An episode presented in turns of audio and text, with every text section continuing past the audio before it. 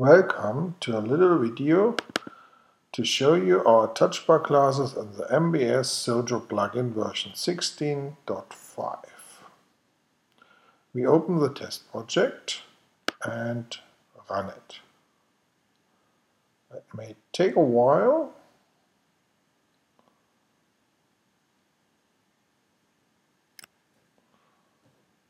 By the way, I'm using the nice Touche touch simulator here so I can actually show you the touch bar.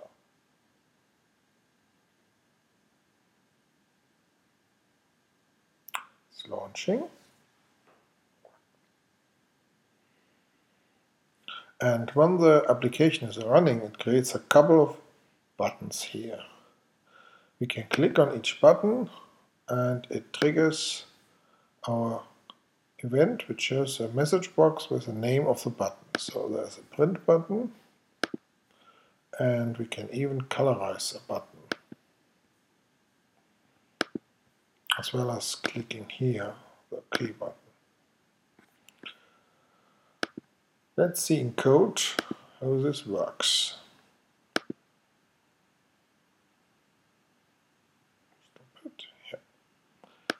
So in the open event, we call, no, in the open event of the application, we call the build up touch bar if the touch bar is available.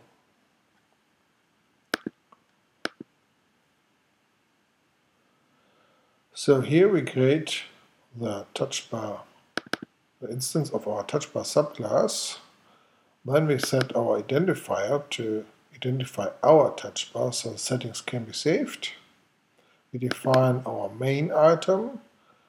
We define a couple of items to be there by default. The test item, the print item.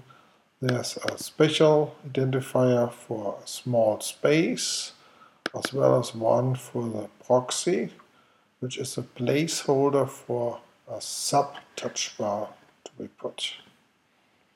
We set the default items and now for the customization we define the required items as well as the allowed items.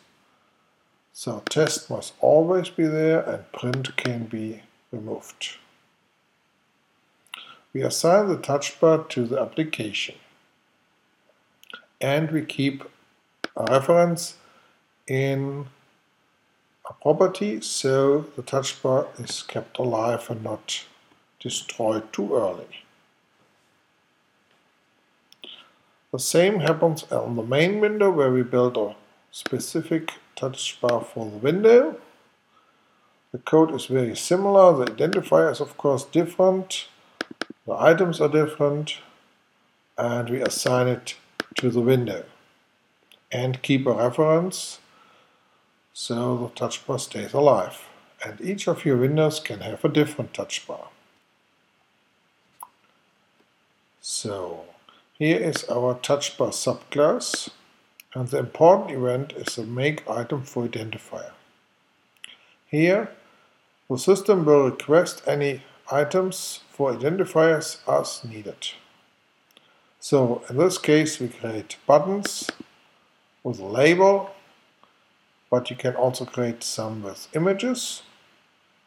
We create a touch bar item with our identifier. We assign the button to be our button. Also, this is a view. We define the label for the customization panel and a priority. We keep a reference of all the items we create in our items array and we return the instance. Same happens for the print button and for our test window button and here we also set the color for the button to be green.